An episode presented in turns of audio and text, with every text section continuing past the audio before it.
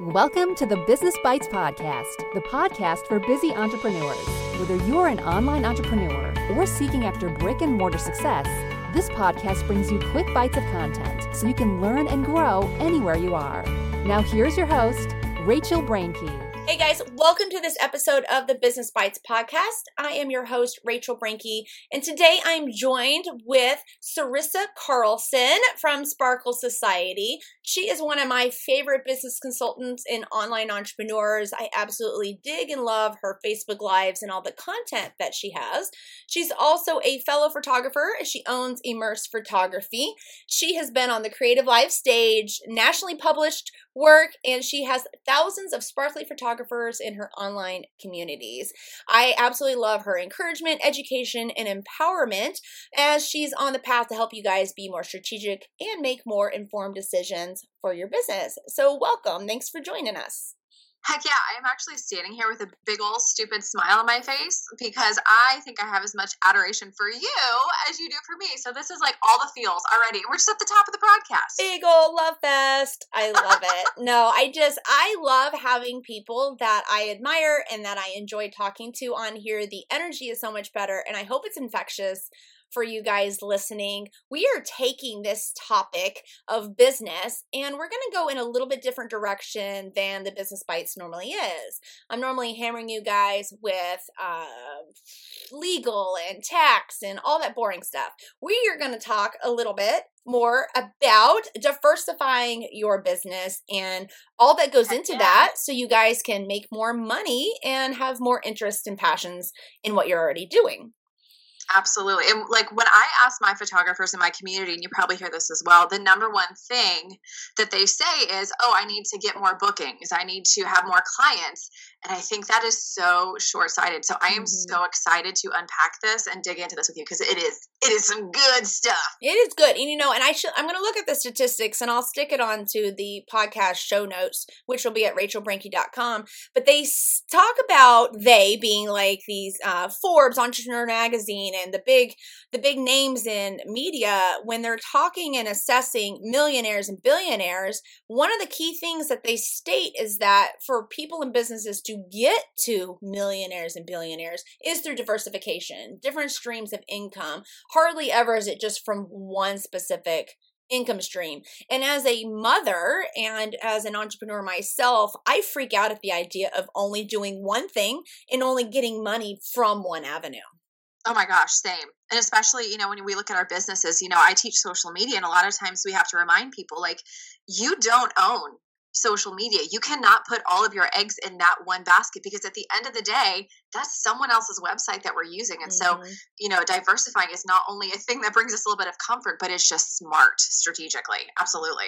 You know, one of the things I've been seeing within the last few years as online education becomes more prevalent and just online influencers and they're more in your face because you've got Instagram, Twitter, Facebook, whatever it is, Snapchat that's out there. But more and more people, I mean, girl, I don't I can't even keep up with all the social media platforms. all I think of when I think of Snapchat is the cute filters. Like let's be honest, that's the priority right there. I feel like a grandma because I'm like, how do I load Snapchat, Sonny? Like I don't even know how to use it.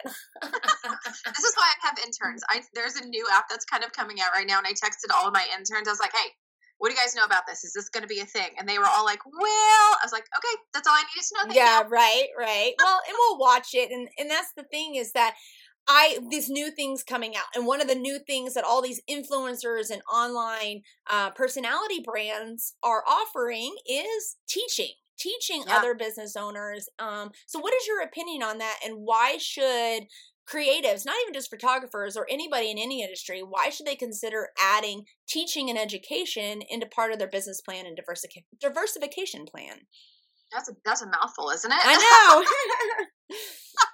yeah, you guys, it is so incredibly smart to add on a different stream of income. And as Rachel said, and Rachel, I was actually sitting here snickering as you were talking about the millionaires because they say on average that the average millionaire has seven different streams of income. Look at her. She's got the statistics. I don't even have yes. to go look it up. oh, I am such a nerd about data, but seven streams of income. So if I would just challenge you guys right now, look at your own business. Mm-hmm. How many different streams of income are you bringing in? Because when i you know speak to photographers they say well i need to book more photo shoots.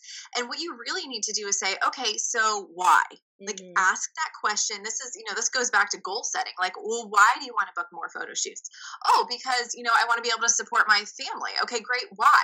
Well because my kids need to do this and this and this. Okay then why do you want to do photo shoots? Because that's how i get paid okay but Mhm. by saying that you can only do your craft or only or you just do this photo shoot or you only design you know floral i don't know archways or whatever it is that you're creating if you just do that one thing you're limiting yourself so Mhm. by opening it up and considering teaching you are literally opening up the doors and there are you know when it comes to online education when it comes to in-person education especially for us that are creatives those of us that are creatives we have a skill that people want to learn Mhm. you know as adults we i used to teach art and i used to have elementary art and i would have parents come in and volunteer with our kids classes and there would be so many times i'd be doing a project and i'd have the parent look at me who was supposed to be helping and they'd be um, is it is it okay if I just sit and make this painting with the kids?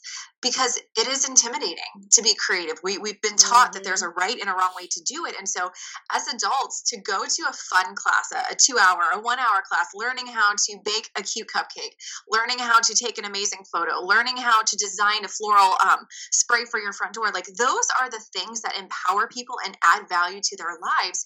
And as you start to get older, and as you, as Rachel and I were talking before we went live, you know, you're looking at your kids and you're measuring the things in your life that have value and these little extrinsic things these pretty things these creative things these are at the end of the day what makes our days worth living Mhm. and so if you can be someone who man i'm like off on a tangent right now I was gonna say we that- don't get this touchy feely on this podcast, but it's Yes, it's good. It's good.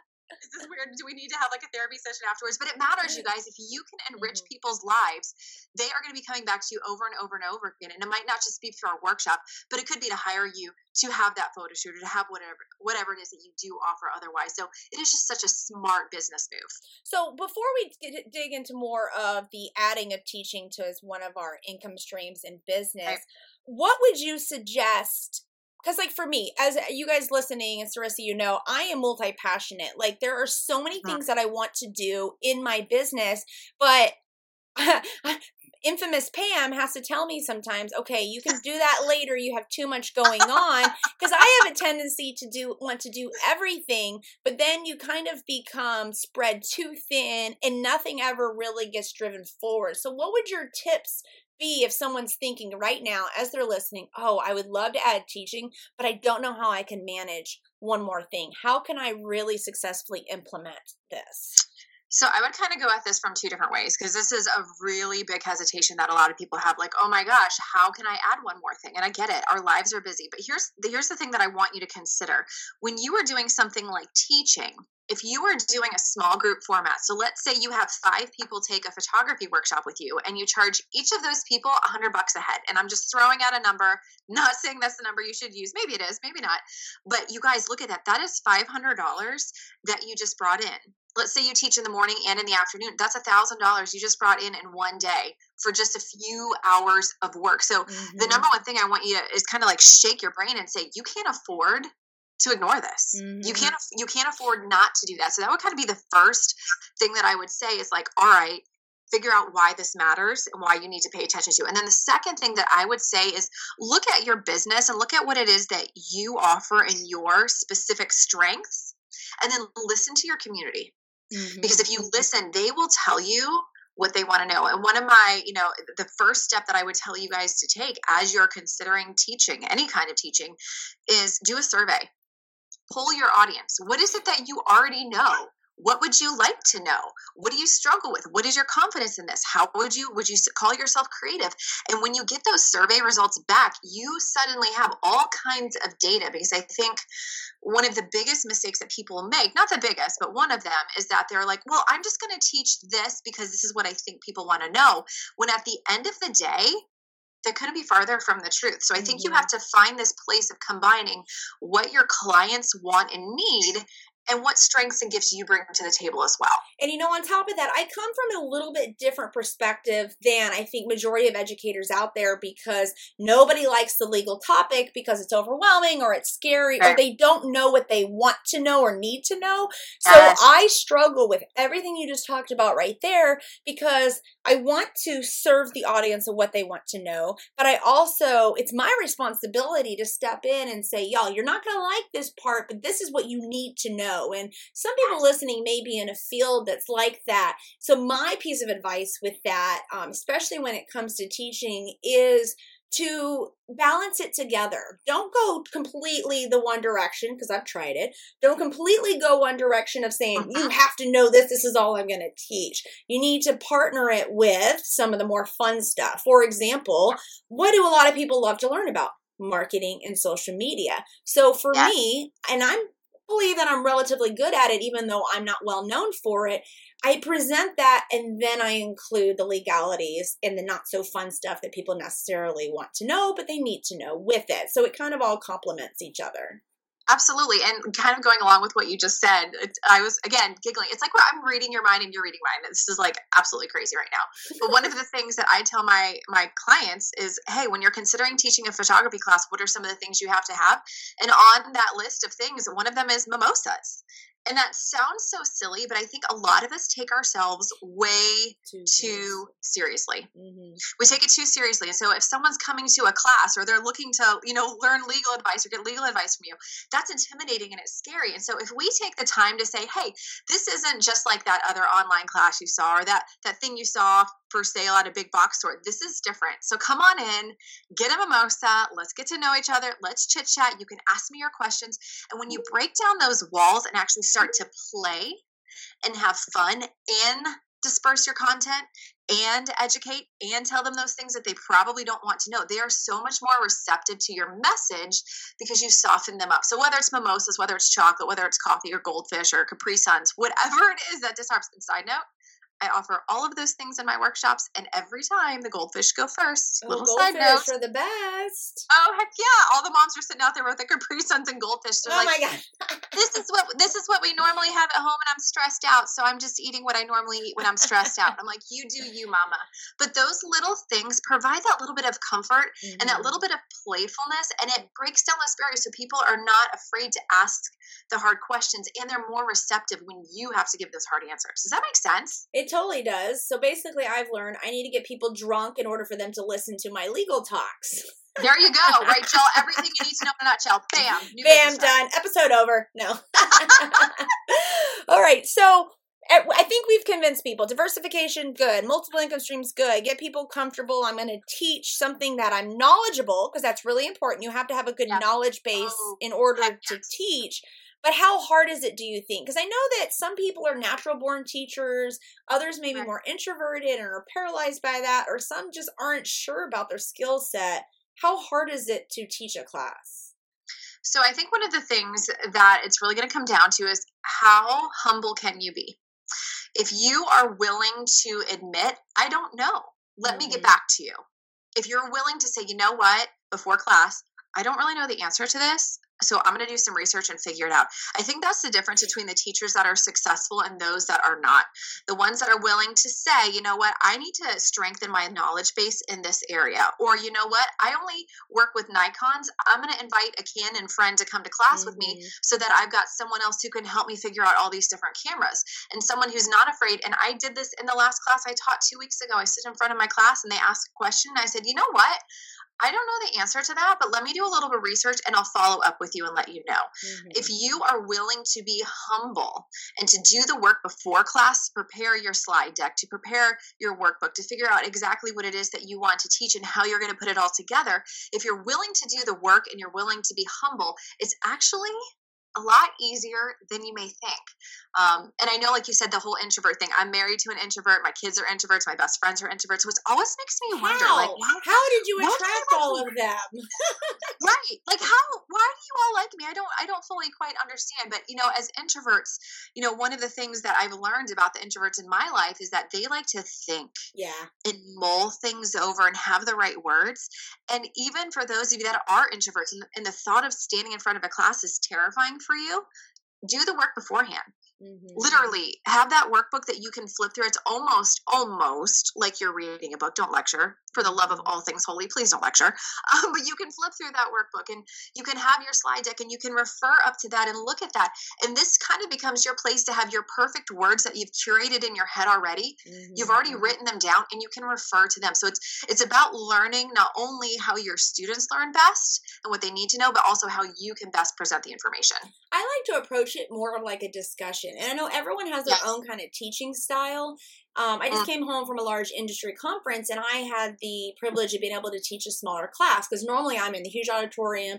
I can't take questions. And I actually find that I prefer the questions and being able to say, okay, that topic's done. Do you have a question? And then move on. And, and I haven't always been able to do that. I used to get thrown in the very beginning if someone asked a question. But once I started framing it in my mind as a discussion, then uh-huh. it also allowed for the audience to feel like they were investing into the class as well instead of just taking. And anytime that someone feels like they have skin in the game or a little investment, I don't.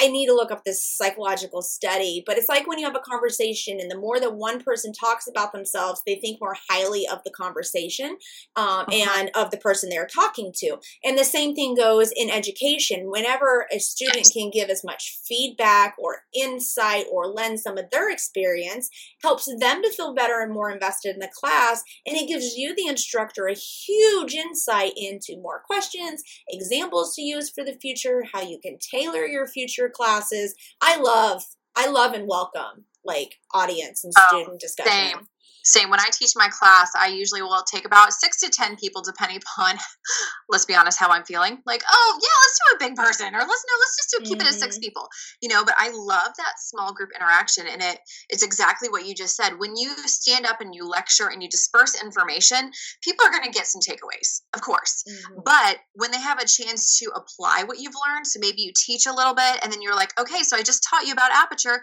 now go experiment with it they're going to learn a whole lot more. But that next step, which so many people miss, and you kind of just touched on it, statistics show that those who help teach learn better than mm-hmm. those that mm-hmm. don't. So here's what I mean by that. So, you know, I taught my little segment on aperture um, and what that does to your photographs. I said, all right, here's what depth of field is. Go practice. You've got 10 minutes. Go with your buddy. Go practice around the room. And so I had one girl and she couldn't figure out this one thing. And for the life of me, I can't even remember what it was right now. But she's like, I don't know why this is happening. So I sat on the floor next to her. We worked with her camera. We figured it out.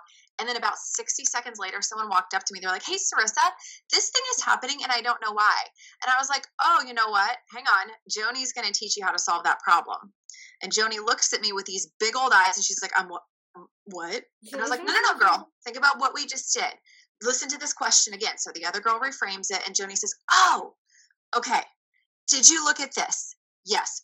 Okay. Did you look at this? No. Ah, there's your problem. And she taught this other girl. And one of the things that I tell my students all the time is don't be afraid to ask this stupid, what you think is a stupid question.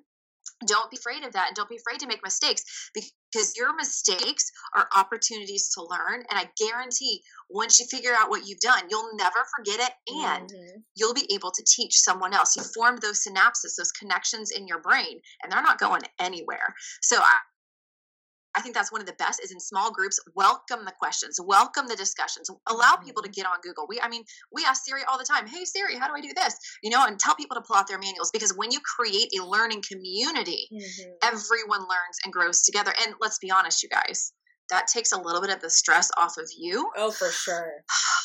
Because you have a moment to breathe. Mm-hmm. And that yeah. is tremendous when you're up there teaching. So I think you need to have multimedia options for people so that they can learn whether or not they need to see it, whether or not they need to hear it, or whether or not they mm-hmm. need to experience it. So I would definitely say you need to have some sort of workbook or worksheet for people to follow along definitely have some sort of PowerPoint slide or visual representation, and then an opportunity for learning activities built in so that people can actually get their hands on what it is that you're talking about um, and can actually apply it. So I would say that would be the first thing. Um, the second piece, the second thing that I think every teaching course needs to have, be it photography or not, would be some sort of nurturing. Mm-hmm. Um, because before class, before people show up, there's going to be some questions like the, the normal stuff. All right, well, where is this class? What should I bring? But a lot of times, what I will do is because when people come to a camera class, like they don't even know what a lens hood is. They don't know like why a mm-hmm. filter matters. They don't know why they should or should not format their memory card. And so I actually have like a 20 minute video that goes over all of that basic stuff before class. So I don't burn class time going over the basics for those people that already know it. I also let them kind of get to know me because they're watching me on video and they're already feeling disarmed. Like I've had people walk into class and be like, I feel like I already know you. and I'm making sure everyone's coming in with the same basic knowledge. So when you nurture them a little bit and can anticipate their needs, just like you would for any type of photo shoot or anything that you would do for your business, that really helps grow your company and your, your word of mouth marketing. Um, but in that third piece, I'm telling you, it's mimosas. It's the fun part. It's the playfulness. You know, I tell people like, hey, grab your phone, walk walk around the studio, find some cute little trinket, and take a photo of it. And then we're going to take a photo of it again later.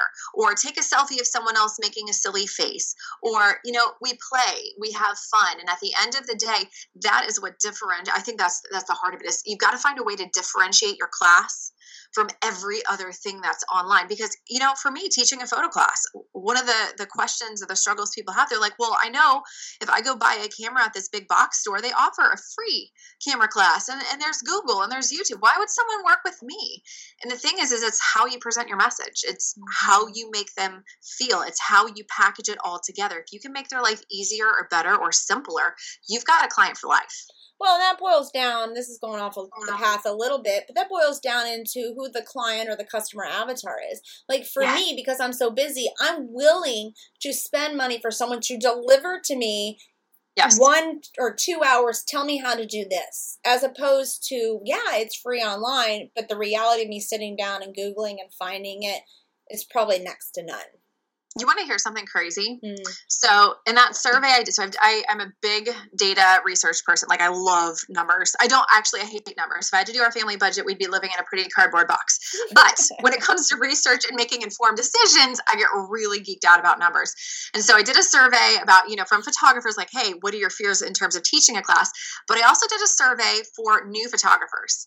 Um, and their prerequisites were you couldn't be a pro or an amateur um, and you couldn't have taken a class in the last five years. Okay. And so we asked them all these questions. And one of the questions that I asked them was hey, if you had to change your aperture on your camera, would you even know what button to push?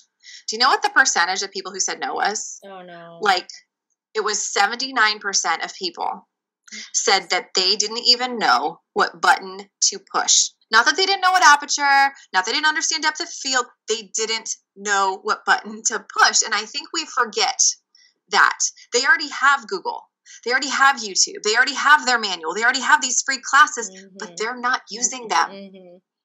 They're not using them. So that that argument, that fear, that concern is a mute point because they are not taking advantage of it.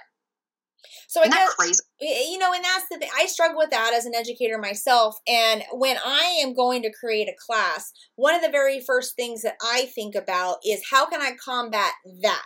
How can I make sure that people are actually going through the class? How can I make sure, well, not mm-hmm. eh, because like getting them attracted, I feel like is easy. I feel like putting out the messaging and selling the class and I say easy, I know it's still a lot of work, but right. it's when create, I want to create a class so that people learn something from it, take away from it, and can implement it. And I find, especially in the online sphere, maybe, you know, it's a little different when you're in brick and mortar, but I guess it's kind of the same. You don't want someone to sit and listen to you for an hour, engage, you do all this fun stuff, drink a couple of mimosas, and then when they go home, don't do anything more with it. And so oh, for me, when I create a class, I always try to think how can I inspire them to not just learn, but to do X, Y, and Z after. Yes, yes, yes, yes. And I think that's the biggest mistake. This would be my the best tip that I could give you guys. You know, people look at the at class creation and we're like, we want to give them all of the things. But the reality is, in a one hour, two hour, even a full day course, you can't. Mm-hmm. You simply mm-hmm. cannot. And if you try to overwhelm them with really high level content, you know, so many photographers, they're like, let me teach you about your light meter. Let me teach you about exposure. And they're still sitting there like, I don't, but what, what button mm-hmm. do I mm-hmm. push? Mm-hmm. You know, so you have to ask yourself, what is one goal I want my students to accomplish? What will make them at the end of this class whatever, however long that is, at the end of this class, what is one goal my students can accomplish to feel that success? Yep. Because if they feel that success, number one, they're going to come back again. Number Yep. two, they're going to tell their friends. And number three, I've just done something positive in the world that's not just about me and it's leaving a legacy beyond my classroom, beyond my family, and beyond myself. And I think at the end of the day, that is something that makes us all feel good. I feel like I need to cue some like sentimental, emotional music now. Because you're good enough and you're smart enough and doggone it, people like you. But it's but it is true because really, you know, and this circles back around to anything in business, and I fight this as I guess it well, it works for me. Let me say that as an attorney. Anybody can teach legal stuff. People come to me specifically because of how I teach it, because of the personality and the follow through that I'm going to have with them that they may not get from the attorney down the street. You know, uh, a- anybody can get the knowledge, anybody can regurgitate something and teach you a skill, but it is really all about the experience and what comes before, like you're talking about prepping them before they come in the door. Teaching them while they're there, and then what are you going to do with them afterwards? Continuing the community and the education. Um, and yes, it does end up coming back around that it serves me from the standpoint that they might buy into other products or services that I have. But like you said, it's about serving the person so that they can go then serve themselves or others as well. Hashtag preach. Preach it. All right, this my mind. Like actually. I love the fact that we had this conversation. It's so funny that we did it on the podcast because it Yeah. clarified some things that I have been trying to work with myself on the education that I offer. So I hope this helped you guys. I know that it did. It's a lot of information. Please feel free to come back and listen to it as many times as you need. Uh, I am going to link all of Sarissa's stuff on her social links. She has Facebook, YouTube, Instagram, her workshops, which her workshops are amazing. I watch her Facebook lives. She is full of information. Um, but you, like so full. But you guys can find all of this at rachelbrenke.com forward slash EPI 51. 51. Um, and also iTunes, Stitcher, Overcast, Google Play, wherever you guys are listening. Thank you. And thank you, Sarissa. Any last tips that you want to leave with them before we wrap up this bite for today? Oh my gosh, thank you guys so much for having me. And no, just find your confidence, find your voice, stand on your two feet and say, you know what? I might not know how to do this now. But just like everything, everything is difficult before it's easy. So put the work in, put the time in, and it will pay off. Literally will pay off tenfold down the road. Diversify, diversify. Awesome. Thanks, Sarissa. You guys, good luck. Thanks for joining Rachel on this episode of the Business Bites. For show notes, a list of recommended tools, or referenced episodes, you can find them at businessbitespodcast.com. Until next time.